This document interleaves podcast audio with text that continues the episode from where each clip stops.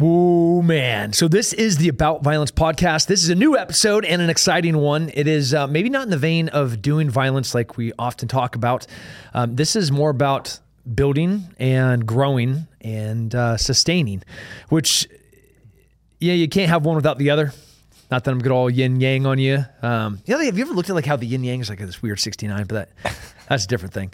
Um, you know, you, you, can't have life without death, and uh, you know, li- being here in Texas obviously I'm a, I'm a hunter. I um, I fancy myself a conservationist, and I'm with two amazing Americans that and patriots that um, you know have a, a, pretty cool rad thing going. They're uh, we first met nowhere near the vein what we're doing right now, but um, but like all things, stars align, and he, here we are. So tell us who you are and what the hell do you do?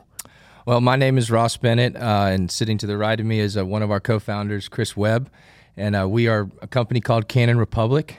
And uh, you know, in a nutshell, we feed your animals, we feed your soil, and we kind of help clean and feed your water.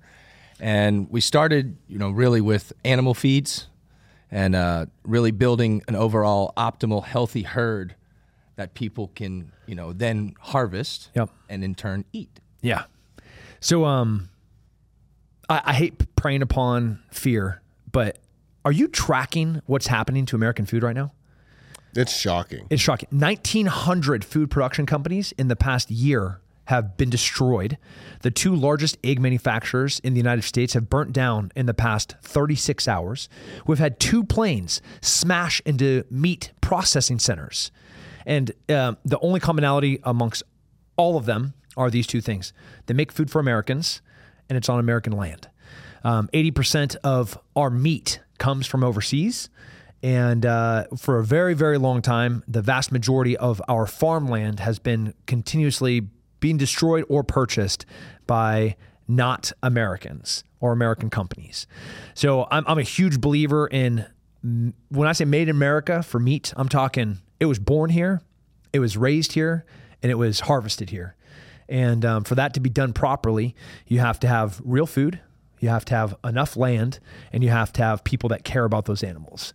Um, so even though this is the About Violence podcast, like there is no way that you can not be alarmed or concerned about food in the United States. Um, so you, you founded this company. What do you guys do? Well, Chris before, Webb, what a, what a, great radio voice too. By the way, you got like this. Oh, I appreciate I, it. Listen, you I, talk about paint drying on the wall. Well, hopefully today's a little better than that, but we'll see. I, uh, I I'm a passionate outdoorsman like yourself, and you know, proud to be so. I uh, I'm fortunate enough to raise registered Beefmaster cattle as well, and, and some wagyu on the sides, and and uh, we raise heritage hogs on the farm, and I'm all about knowing where your food comes from. Yeah, um, I'm fortunate to have a wife that has a big, beautiful garden, and so everything that she grows is hand in hand with everything that we hunt and things of that nature. Um, the the feed business that we chased is really kind of the animal side of the same problem that you're seeing now uh, on the human side, right? It's, you know, the largest feed manufacturers in the country are all making feed based on commodity pricing, what's available, what's cheapest, right? And, and that's not necessarily what's the best. Uh, no, don't, don't say not necessarily because th- there are recalling tons of feed right now for chickens because chickens stopped laying eggs. Oh yeah. You want to know why a freaking egg costs more than a 338 Lapua bullet?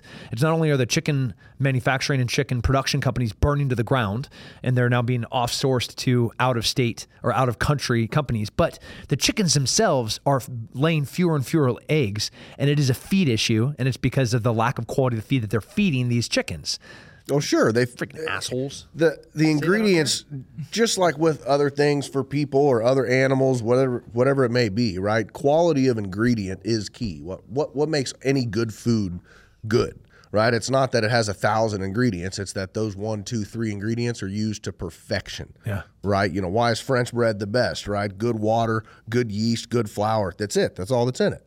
Right. But you can't replicate it in other places. So here in the United States, when you talk about wildlife, especially in Texas, right, it has become very fragmented. Wildlife cannot travel to receive the nutrients that they used to have. It's the same concept that you see in commercial feeding, right? Instead of creating the feed that that animal needs, they will do the minimum, the bare minimum necessity for survival, right? And that is the Survival polar opposite for survival and growth. Yep. But growth that is not necessarily healthy growth of the animal, growth for the end product that humans see as the benefit of the animal. the the look and the weight Wh- is it's wild when the, when you start getting into okay what, what are these large um, I'll say manufacturers of meat 'cause that I think that's the fitting word so you know they want a meat that looks palatable and um, by the time it's sitting in there you know when it's ground you're seeing dyes you're seeing all sorts of wild things that should never be in there and it's all a variety of meats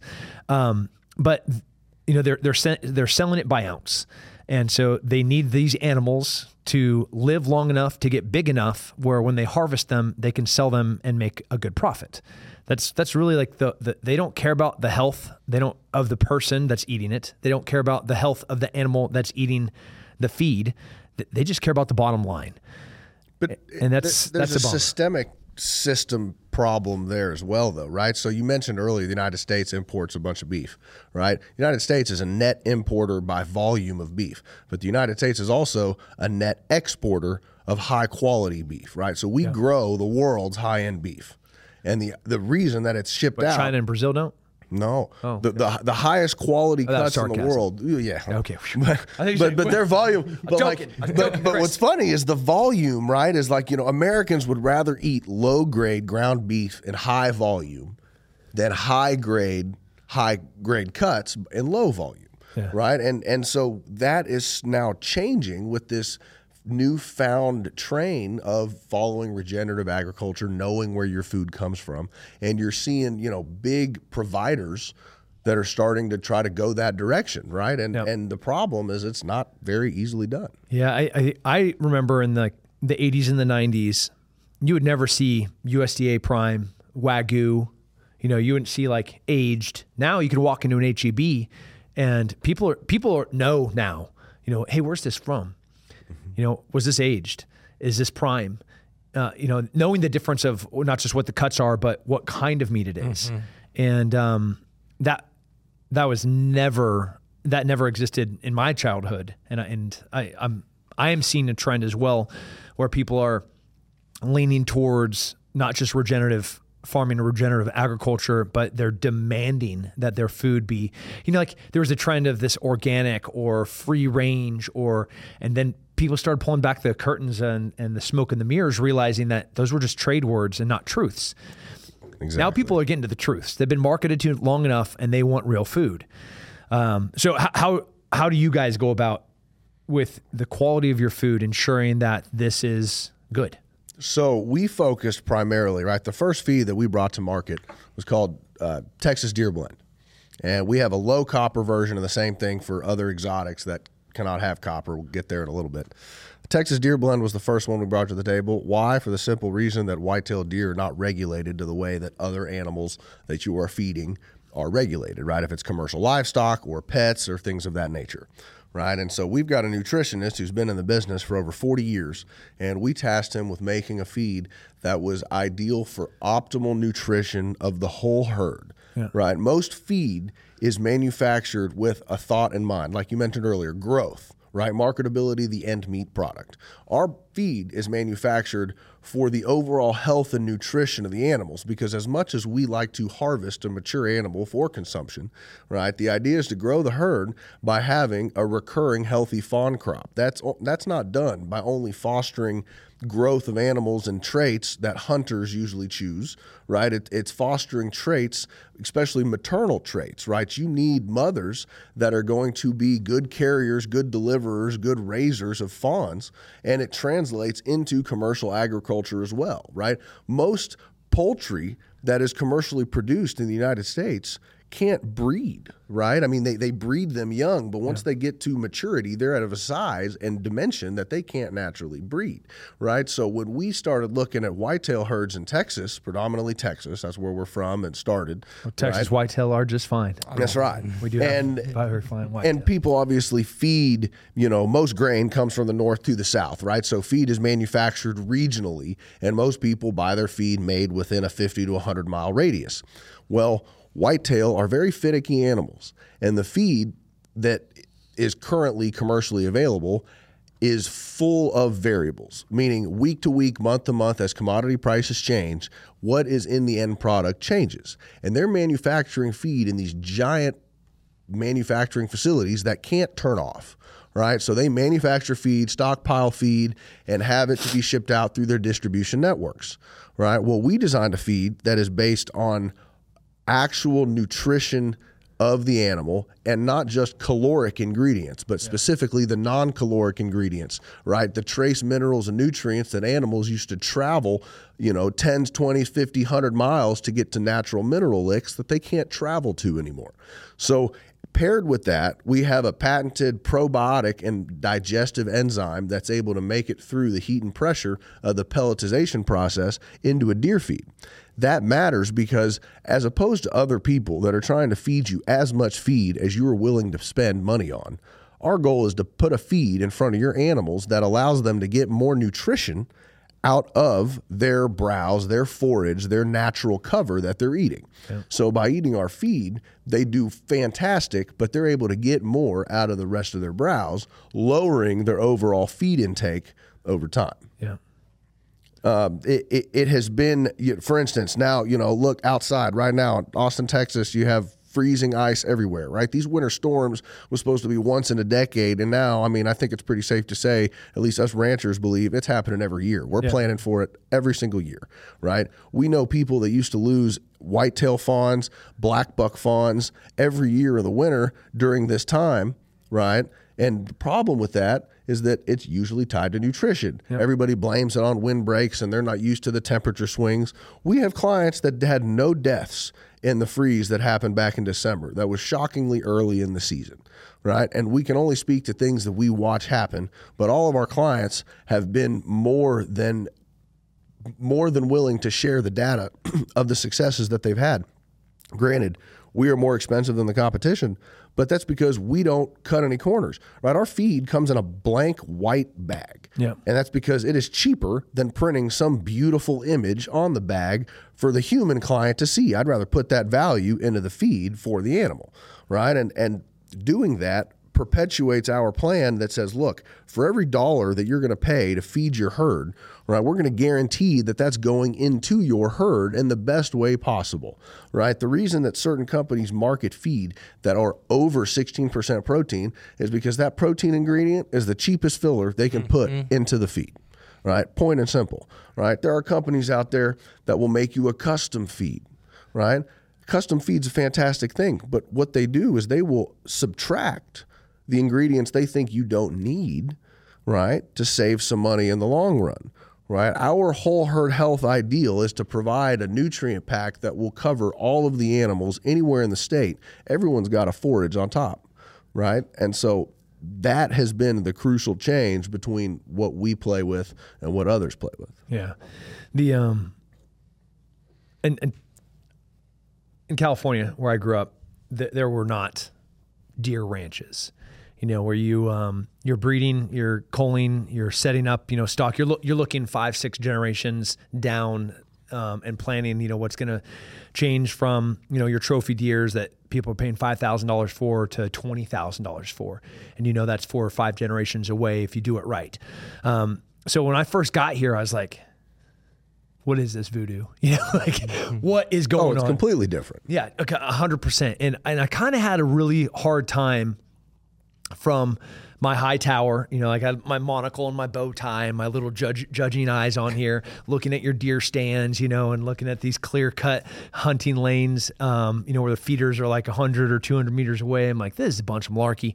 Um, but having been here now a while and learning and appreciating, um, and one of my biggest pet, pet peeves, just a, a side little rant, is when people relocate, but they never try to assimilate you know, as, as we have oh, so sure. many people that are moving here and um, and they're throwing stones at at things the way that we do things here in Texas, but they've not once tried to understand how or why. You know, try to walk a, a mile in our boots or anything. Um, and I, I, was guilty of that when I first got here, and um, and I love love hunting in Texas. I love that there's not a lot of public land. Mm-hmm.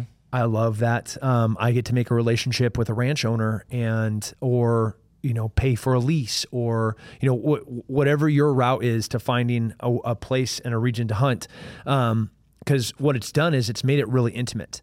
It's made it like a really personal thing where i know somebody that owns this place and that guy loves his land. Um, in, in like this era of yellowstone um, have you seen the, the the prequel to it. It's like 1863 Yeah. Whoa, Sam Elliott, man. But what what you learn really really clear and intimately in that is how much they love this land, um, and how much a landowner would do anything for his land, and um, You know, and the to- animals on it are part of the land. And that's that's this thing that that there's this moment, this part, this this delta, this departure of um, people looking at you know your hat and listening to your accent and not understanding how passionate we about conservation and about the health of these herds and uh, what we're going to do to try to make sure that this is going to be gonna you know that my kids and my kids kids and my kids kids kids are going to be able to continue to do this because it's the best and most rewarding life there is Oh, without without a doubt. I mean, environmental stewardship and conservation is is the main reason why our company exists, right? I mean, I I grew up focused solely on how to improve the outdoors, right? I mean, I studied geology and environmental science in my former, you know, actual collegiate years, right? I mean, I got a master's in natural resource and environmental law. Um, I was focused on the, the value of the non use of natural resources, especially when you look at oil and gas development in the United States. And, you know, my, my late father's retirement hobby was a group called the Wildlife Habitat Federation that restores native land to native grass specifically for bobwhite quail. And I grew up as, you know, free child labor and I loved it. And I got to learn from these incredible people that taught me the importance of soil health, Yeah. right? Soil health is the number one key thing that if anyone's going to take away from this podcast is that soil health is what drives the way that we can all get back to knowing where our food comes from, right? The reason that we cannot walk outside and, and create the food that we need in most places is because the soil cannot support it anymore, right? And th- we that because we because we have destroyed it because we have destroyed it. you know, back to something that you were talking about, you know, about Texas and coming here. You know, the name in the state Texas means friend. And it being privately owned, you know, and building those intimate relationships as a friend is a sign of respect to this state. yeah And, you know, a lot of our business has an early success with big ranches and clients in Texas has been through the relationships that we've all fostered through our earlier years of being here, right? And understanding that they're having to look at these situations in their own business mindset, right? It's it's been really fun to kind of I guess catch the wave at the right time in terms of where people are starting to realize I, I care about what I eat. And if I can change even my ha- my hobbies from archery, right? The archery swing now is getting huge because it's the it's the one with God. It's being in the land versus in a box, right? It's it's the conservation primitive side of where a lot of people are going, and I think that's why you know we wanted to talk a little bit about corn too, right? Corn is a great attractant. It's a candy, but it, it from a health standpoint, just like in humans, it's not good. no So our feed, it's funny to watch when they're on a mineral deficiency, these animals, and when they see our feed for the first time, they come running. Why? Because they're lacking those nutrients in the feeds they're currently getting to eat, right? It's it's fascinating. Have you uh, been out to Roam Ranch? You know who they are down in Fredericksburg? I know who they are. I have not been there yet. Um, D- Doug and I, we, we've killed some bison down there. Actually, that, that bison on the other side of that wall with that big, huge hole in the the, the, the French kiss, um, the chef's kiss, where you know you save every ounce of meat that you can by pumping them in the face. Um, when they first got there, they couldn't they couldn't go grow any grass in their soil. Mm-hmm. It, it had been it had you know essentially soil had been, been bleached. You know by the by the time you use all the pesticides and you're you're putting in all the minerals and and all of the ingredients that whatever you're growing in there it needs after you've stripped your whole entire field. Now, and remember, most synthetic fertilizers are, are a salt version of that fertilizer because it's cheaper, Yep. right? So, by definition, by applying all of those fertilizer, right, salting above your fields. you're salting your fields. Like when I go scorched earth and salt the fields, you know, we're, we're talking about destroying a place so that nobody can ever grow there or anything again. And we did that to ourselves. That's right. We did that to our own land. And um, watching them, and you know, like a little, little nod to them because they're great and they're, they're preaching and, and espousing the same things that we are. Um, you know, their whole entire goal is to, as as effectively as they can from every rooftop and every loudspeaker they can get behind, talk about this re- regenerative farming re- regenerative agriculture, and seeing the transformation of the land that they are on, it has been because I, I think I went there year one, and now you know what 10, 8, eight, eight to ten years later, it is this. I mean, it looks like the plains of our forefathers you know, like just this rich, a, a, color of grass that I hadn't seen in my life in a long time that's just grow, growing naturally and organically. And watching these bison herds, you know, roam and walk through there is uh, it's like some of the, my, my favorite times in my life is getting to go down there when they need when they need a shooter for a harvest. And um, speaking of Robbie, bring my meat. You hear me? And I love you, bud. It's a it's a it's a self perpetuating wheel after you put in five to 10 years, right? Because once you're able to rehabilitate the soil and bring back that soil health and mainly increase organic matter into the soil, right? So, water, right, source of life, if you have for every 1% in organic matter, you increase your soils, you will retain 25,000 gallons of water per acre. Wow. Right. And a rainfall. Yeah. So if you're able to host that water in your root zone, you're able to provide those nutrients in a way that hard packed, deteriorated soils aren't able yeah. to see. You know, California is in, in the worst drought ever um, in recorded history. Except for when uh, the skies cried while uh, my TCU Horn Frogs got a little bit smacked. Yeah. The, um, it, it, we just had a ton of rainfall over the past the the past month, and um, watching that state scramble to try and understand how they're not retaining any of the water, how all of it's just been running off and and everything's flooding.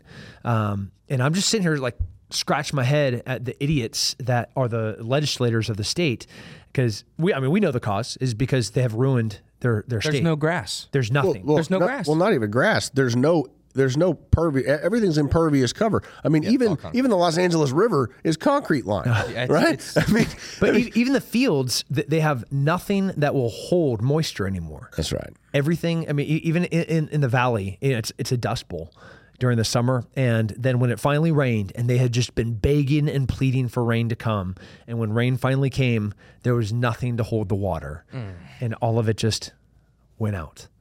And um, yeah. so, you know, they're in, in, no better of a situation than they were. They, they, they, got more rain in the past month than they have in the past 10 years.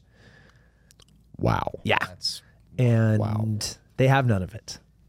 They're in the same position that they were in six years ago. Yeah, it's all in the ocean. They couldn't grab a hold of it fast enough. Yeah. And a bunch of their soil, too, which washed away. Mm-hmm. The, the benefit is not, you know, if, if you, as a single individual citizen, looking at a beautiful deer in front of me, I'm like, yeah, this thing's eating well, you know? And then you take a step back and you're like, man, this land looks good. You know, then you take a step back and you're like, this community is doing great as the soil is rich, the herds are healthy, you know, the people are well fed. And then you take a step back. Like, and every time that you step back, when the individual down all the way down to the single person feeding their herd is doing the right thing, the ripple, the second and third order effects are so, it's cascadingly powerful. And it, it is so infuriating because I believe in individual responsibility. I believe in freedom you know, I, am a constitutionalist. I'm a libertarian. You know, I'm like, I'm like, hey, you, you, know, you do you as long as what you do doesn't affect me. Mm-hmm. You know, but mm-hmm. this is affecting us when people aren't doing the right thing individually and doing the right thing for their land, doing the right thing for their herds, doing the right thing for the people. And we've never been fatter. We've never been more broken. We've never been more sick. You know, you want you want, uh, you know, you know why people died from COVID? They were sick. Mm-hmm. They were mm-hmm. unhealthy people. You know, I was walking around trying to take bong hits off people that had COVID so I could finally just get it naturally, you know, and I couldn't get it. Like, that's how ridiculous it was. I remember watching that. You would be like, nope. Nope, when I say taking bong up. hits, I was like, let me put a pipe in your mouth and I need to take some deep hits off you. Still couldn't get it. I need it. the vid. I need it. I need it. I never that got natural it. immunity. I, I never got it. It's Ah, so there's funny. yeah, and there- and there's there's it's not curious why. You know, healthy people make healthy people, and um, and when I look at the people right now that are talking to us about health, these obese, fat, clueless politicians, I'm like, I'm not going to listen to you about how I'm supposed to be. Look at you, you know, you're insane, and you're profiting off of what you're talking about. Um, so- Dude, they're 3D printing meat. Well, yeah, I mean, like, and- what's and going on? There's right? so many people that are out there that are that are pitching how it should be done.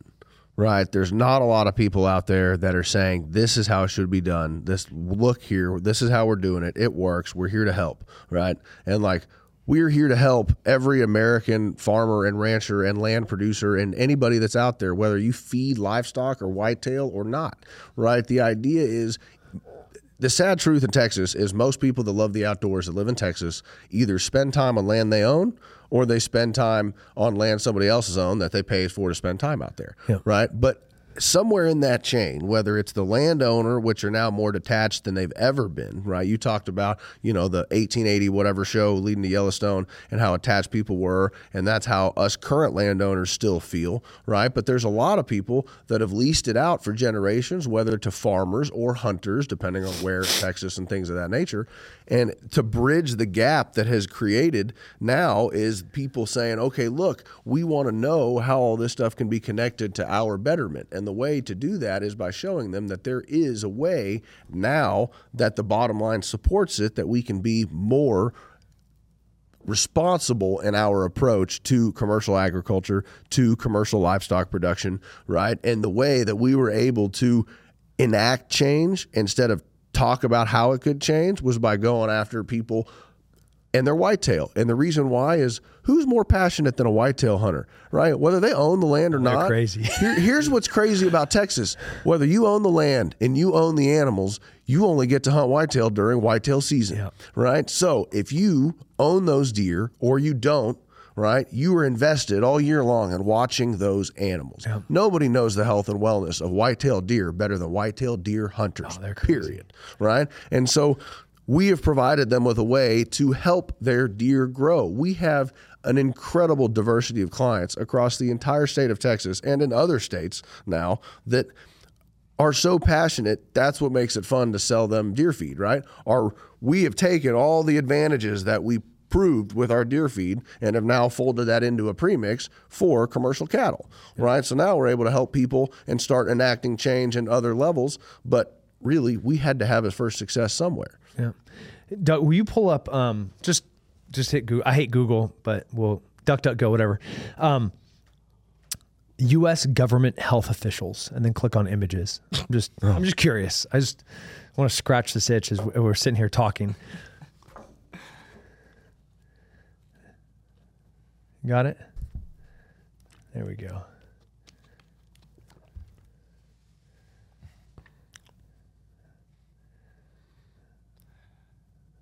Here. Yeah, Rachel Levine. What what is her job? Go up to Rachel Levine right there. Yeah. Dr. Levine. Highest ranking. I know, but she she's like the Secretary of Health or something. Hmm. Sure, academically, she's perfectly educated to talk to people about health. Yeah, this is um scary. We got we got a scary few years ahead of us. How how do you think it's all going to shake out? So, one, I think we have some more sickness ahead of us. We are even though there there's a trend of people caring more about what they eat. Currently, it's cost prohibitive for, and almost culturally prohibitive for s- lower socioeconomic demographics to have access to healthy food. You know, uh, you can walk into a Walmart in a cheap area of town, and uh, there's no prime. You know, there's no. Dude, I live in Pearsall. I mean, you know where I live. Yeah. live. It's it's a poor town. Yeah. And it's it's gonna be. well, you got Dollar General down there. I do. We Yeah. got a Walmart too, but you know it's it. It's, There's no Whole Foods. No, and that's one thing. Is the reason why we grow our own vegetables and hunt all of our own food because there's not enough health. There's five restaurants. They're all Mexican in town, and I'm, I don't don't hate on Mexican food. I love my tacos and enchiladas, but there's no salad. Yeah. I can't get you know. You got cilantro and onions. I can't get like a decent. Yeah. Well, we have the same problem. I, mean, I live in a small town too. I mean, we have, we have the same problem. But yeah, you mentioned Whole Foods. Did you see all, all, all these bomb articles coming out about Whole Foods right now about all their all their food coming out of China and they can't certify any of it? Yeah, they're- none of it really was organic. It's a third party Yeah. certifier. Yeah. that was uh, paid. Um, so yeah, the the meat at I, I use the Whole Foods as like the label of what people think is healthy. Correct. Which it's not. You know, um, th- I don't think even from Sprouts to Central Markets, um, you know, you as the individual and the consumer are the one that is going to have to determine what goes into your body because they're always going to try to make a buck off you. That's it. You know, and nobody's going to do anything besides try to profit off you. Well, and every major city has multiple farmers markets these days, right? And and and if you live in a community area like a suburbs of Austin and Cedar Park, Round Rock, even Austin, you know, encourage your family to go to a farmers market and meet one of those ranchers. Then you know you're getting good beef Yeah. and good chicken and and there's not going to be an egg shortage at a farmers market. I promise you. There's Like, a very not. easy way to get good quality protein in Texas. There are so many livestock producers. I mean, cattle, beef, sure, pork, chicken, anything you can imagine eh, all around all the metroplexes. And most of them, if they have any interest to sell some of it, you know, you could look them up on any type of social media now. It's shocking, right? I mean, we, you know, I, I raise wagyus for, it started out for personal consumption. And then, you know, you have a buddy and another buddy and other people that are like, well, I want some of that and I want some of that. And next thing you know, now you're, you know, breeding them and selling them by the halves. But it's fantastic because when they live in Houston, they can say, "Oh, you know, you know where my beef came from? It came from 60 miles that way." Yep. Right, and they can come and they could see it, and it's well fed. I could tell them exactly what's in it and exactly how it's fed. Right, and it's it was started out of a passion for my own enjoyment, and it's not that hard. I know people. I mean, the the, the processor that I have my steers processed at, you can go and buy meat from them. Right, I mean, eh, nominal pricing. Better than any meat market you're going to go to and find better Here quality meat. Austin, and People don't know. They just You can don't go to know. the farmers market in Round Rock. Yep. You can go to the farmers market at Lakeline Mall in North Austin. Um, you can go to the farmers market downtown Austin. Mm-hmm. You can go to the farmers market in um, Pflugerville. You can go. I mean, there. there I- I can think of six different farmers. Triangle. Yeah, Uh, the the mall in Westlake. I was about to say Westlake had Um, one. I mean, there's I mean, there's ten that I know of in Austin. so you are going to pay less, Hundred percent. and the the food is real. It's just real, and you're like, hey, shop local. Yeah, I well, mean, yeah, and your money's shop- going to directly the right to, place. Directly to. Yeah, and uh, that that is the hardest thing is the intentional, and I, I really do think it's intentional. There is a barrier between the consumer and the farmer. And the people that are profiteering off of that are in the space between those two. You know, those are the corporations, they are the feed manufacturers, they are the large international companies that are importing tons of China meat. Um, oh yeah, you're finally going to switch off that Google. Yes, it's it's so much better. It's so much better. Did you use DuckDuckGo? I have not. but I this- will I, ha- check I have heard Yeah, of it. it's it is the preferred search engine. Um, it just it's transparent, so it tells you um, if somebody's advertising, if somebody's promoting, if somebody's doing a search optimization. So like they're paying for their search to be above, um, and then the best part about it is you don't have somebody in Silicon Valley that will prohibit you to search something. So if you're, um, let's say we're in like the 2016 election era and you're like Hunter Biden's laptop on Google, we know for a fact that that was suppressed, right? We know that Google suppressed it. We know Facebook suppressed it. All the documents now, the FBI um, was colluding with ensuring that it was suppressed. Uh, if you, and if you tried to Google it, it wouldn't populate. You know, like right now, this is, uh, you know, seem things are changing so quick or here's a bunch of baloney articles, but the you know the like the New York Post article about it never could come up. You couldn't share it on Twitter. You couldn't share it. Did you see Elon Musk release that? Mm-hmm. So Elon Musk showed that Twitter, if you tried to share that article, Twitter would kill your post. They would just kill it. Um, so, off of principle, I want uh, to not use that other search engine. I won't even speak their name, um, you know, because they are just trying to meddle in politics, and shame on them for not letting, thinking that they know better. I'm curious.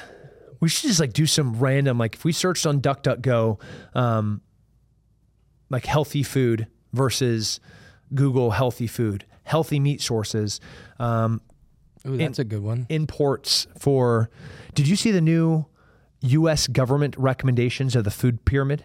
Oh, that is just You didn't see this? laughable. Don't- oh, I saw. don't- don't oh, I know. Where it has like laughable. frosted. You know, the worst thing you can eat is an egg cooked in bacon. Yeah. Yeah. I mean, egg cooked in butter. Yep. Excuse me. Yeah, butter, bacon, um, eggs, ground beef. All of those were at the worst for you at the bottom, and then at the top it was like frosted flakes. Yeah, the second best thing for you. No, no, no, not just, not just a cereal. they like- had a brand name. That's right. Yes.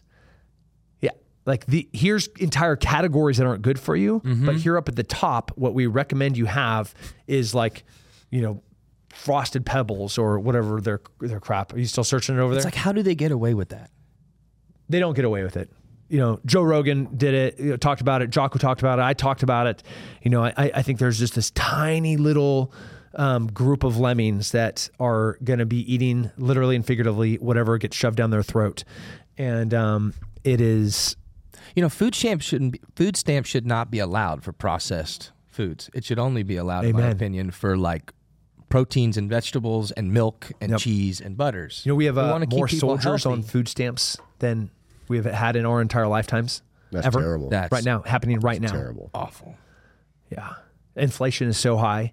Um, you know the what soldiers get paid, soldiers, airmen, you know, seamen. who- who- I bet there's a pretty easy way for for you to help connect some beef producers in Texas to help that problem. yeah, yeah. I, I have. You know, I, I got a bunch of great.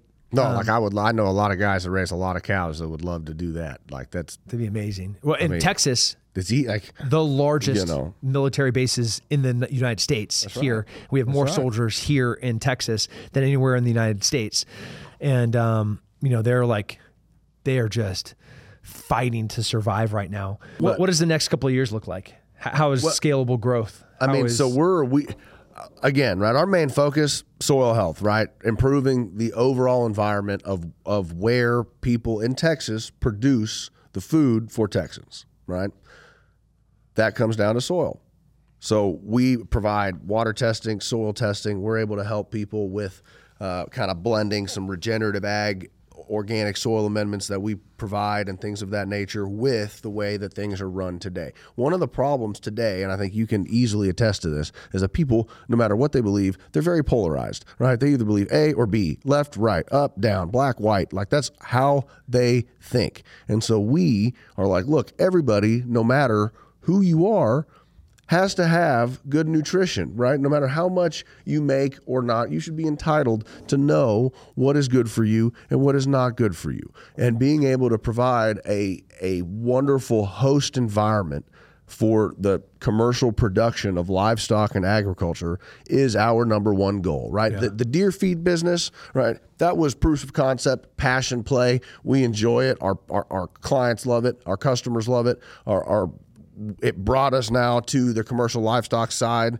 right? We, you know, next week or the week after, we will have the, you know, exact same incredibly advantageous feed premix for the horse industry, right? Why? Because as Ross knows, there's more people in Texas that work horses like machines, right? They use them like machines because they're better than any machine you can ask for, and they're unfortunately forced to feed them like garbage, right? They don't get to feed their most valuable asset and family member with four hooves, right? What it should be entitled to eating. And so helping people with their, as we know, their pets, their horses, their livestock are members of the family, right? If you're a livestock producer, they're members of the family, even if they're meant for consumption, right? And so you take good care of them by providing them with a good host environment. We spend our majority of our time now, fortunately, with landowners and land producers, uh, helping educate them on the ability to move forward with bringing in some regenerative agriculture type of play. we had uh, some I'm not going to disparage the the or the state that they came from, but some kids from my son's school, they came over for a Sunday afternoon play date, and uh, I smoked some chicken for them, and uh, we have been uh, our. You know, we have three generations of chickens, and the oldest generation is done laying, so they're dying, and uh, we're eating them. So the smoking of them, and my my my kids were just like, you know, like we're having chickens that were walking around here, and it was shock first, disgust second, and then curiosity third. They're like, "These were your chickens," you know. I'm like, "Yeah, yeah," and uh, I cooked them low and slow. Yeah, they're gonna be so good, you know. Like I promise Oh, you. yeah. And uh, you know, like they they they led they laid for three years, and then they're done laying. Then we ate them, you know, and they're so good. And I get my my next bunch this this coming Sunday after church. So it's uh, th- there's something magical about this life, and until somebody tastes it, and I I mean that both ways. When when when they taste it, how good the food is, and right. then the second part is Living the life. yeah, it is so fulfilling. I mean, I can tell you what, as corny as it sounds, you know, the first thing I did this morning after waking up was we had a brand new, beautiful born heifer calf. It's calving season right now, right? So every one of our registered Beefmasters gets weighed and tagged the day they're born, right? So first thing I got to do this morning was go out in the pasture and tag a calf and weigh the calf and you know cuddle this adorable little 80 pound calf and congratulate the mama on a good job and and you know hit the icy roads to austin like it's it's incredible to be able to fold that into your life the the unfortunate truth of people not having the access or the ability it's different if you don't have the interest right if you don't have the interest at all and you've been exposed to it, that's fine. Everybody's entitled to doing what they love and, and things of that nature. But you know, everybody should be allowed to understand the enjoyable part of life of being close to your food, close to your land, close to your water, right? Everybody at some point in their life should watch somebody drill a water well in front of them, right? The people there's there's this incredible gentleman that lives out where I do. He's been drilling water wells for for years and years, decades and decades. And and I've been fortunate enough to know him vast majority of my life and it's fascinating to see his passion for providing water to people, good water, right? If he punches you a well that isn't right, he'll he'll he'll burn the cash and have to drill you another one if it's not up to his spec. He's truly passionate about it, right? And that's the way that most people that raise livestock that are sold commercially in the United States, that's how they feel about what they're doing, right? And so they spend most of their money on inputs that come from outside the United States. We provide soil inputs that are organic, that are from the United States, right? That in of itself is an incredible attractant. The ability to help farmers increase their soil health, right? And now bring in a whole nother fold of income, right? With, you know, you talked about buzzwords and regenerative agriculture and things of that nature, right?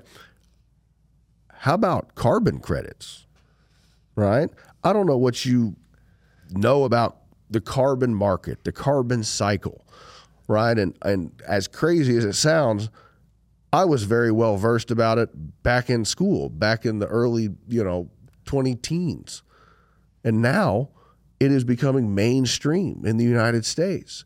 And it's being done in a way that is not necessarily the most correct. And when I say correct, I mean it's viable, it's profitable, right? But it's not really done in a way to promote and provide for the agricultural producers. Yeah.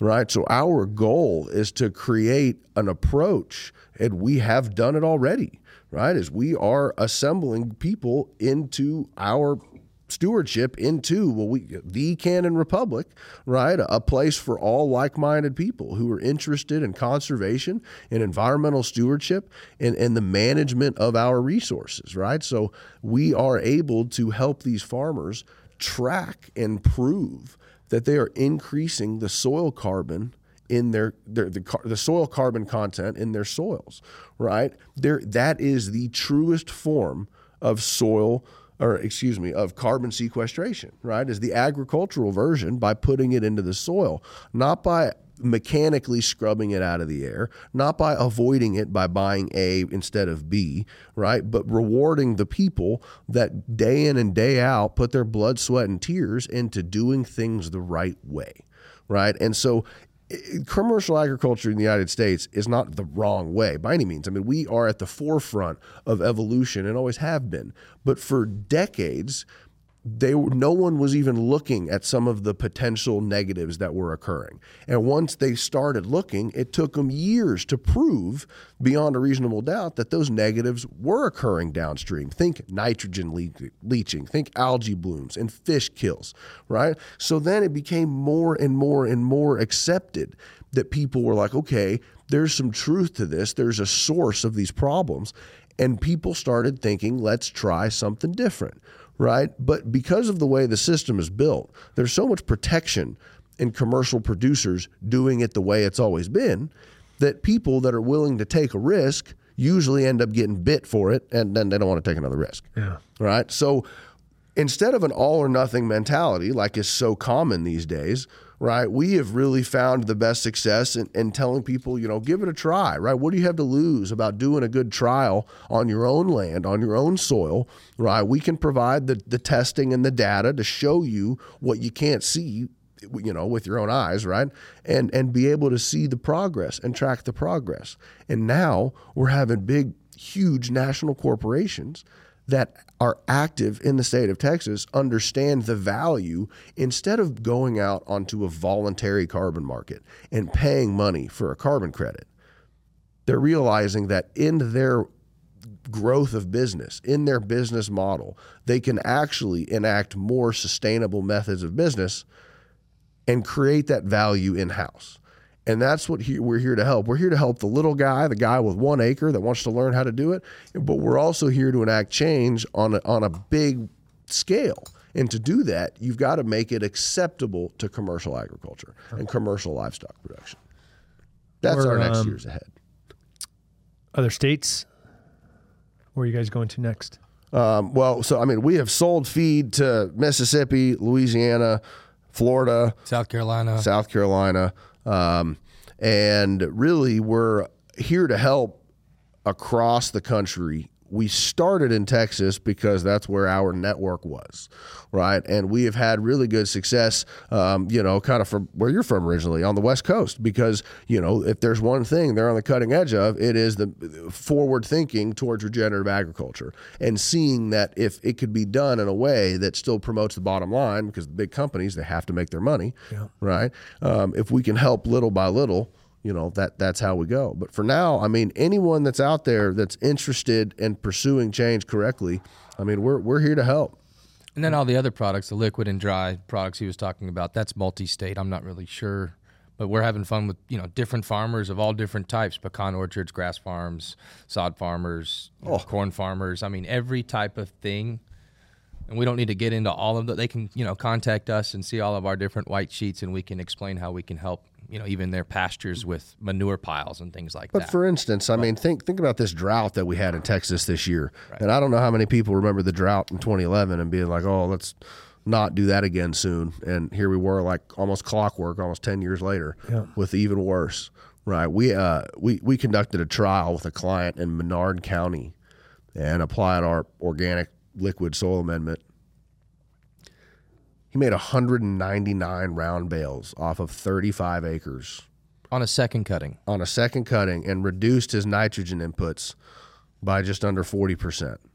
So not only did he reduce his inputs, right, but he increased his yield. It was very high quality. I mean, he had we had to take, you know, rake wheels off his hay rake to make it rake correctly. I mean, it was unbelievable. And we had such a wonderful time doing it with him and seeing that success. And he was just astounded. And then, you know, you get the neighbors looking over the fence going, how, even now, granted, it was irrigated, but even in a drought like that, nobody else with irrigation all around him was able to do anything like that. Yeah. Right. And we were able to show the power of microbiology in the soil. Right? Our liquid product has over 40 billion colony forming units per gallon. That's what I just had in my kombucha. Yeah, there you go. Probi- exactly. Yeah. The biology keeps your gut healthy. Healthy right? gut. And so, you know, think about th- what's in that bottle, right? You know, times 4 billion, uh, you know, and it's and it's a version made by Mother Nature, right? There's competition out there that'll sell you biological soil amendments and nothing against them, but most of them have been perpetuated in a controlled environment. Right, so they are finding beneficial strains from uh, different places, combining them together into a product that is marketable. Right, ours is sourced from a domestic surface mine, never been heated or compressed, And so you're able to maintain all of that natural biology, and all of that biology has been coexisting for for generations, decades, eons, right? And so that being the case, the competition has all been sorted out, right? It is by definition nature's greatest buffer. Yeah. Right. We're able to help people of all types of soil types, and we don't just sell it and forget it. We are very adamant about client relations and service and making sure that the customer understands the change that they're getting in their soil, right? We're having fun. If you can't yeah. tell, a lot of fun. It's just a lot of fun. Giving back to the world. That's that's what we're trying to do. Yeah. We all um, it's hard to do these days. It feels everybody feels so separated and and disconnected. Um, I think we're closer than ever we've ever been, and I think there's more of an opportunity to to give back than we ever have. You know, it doesn't have to be Obviously, I work with a bunch of nonprofits, counter human trafficking to humanitarian aids in Afghanistan, um, save our allies. You know, it it can be monetarily, or it can be just like being a good neighbor. You know, feeding your herds the good stuff, yeah. taking care of your soil, like taking care of your own land is is being a good neighbor and giving back. Um, I appreciate you guys. I appreciate uh, your expertise and your passion. It's it's definitely palatable. I can. Uh, it's there's no there's no hiding how much you love and care about this. So I appreciate you guys. Thank you very much. Yeah. Thank you very much for your time. So we sure appreciate it. Yeah. Appreciate you. And um, I need to get more land, I think. Oh, absolutely. Well, you know, we'd be happy to happy to help you find something. but you know, at the same time, come out to the ranch sometime. Come come come see the cows and the pigs and chickens and we don't I don't have a thousand yard range, but we can still have some fun. All right.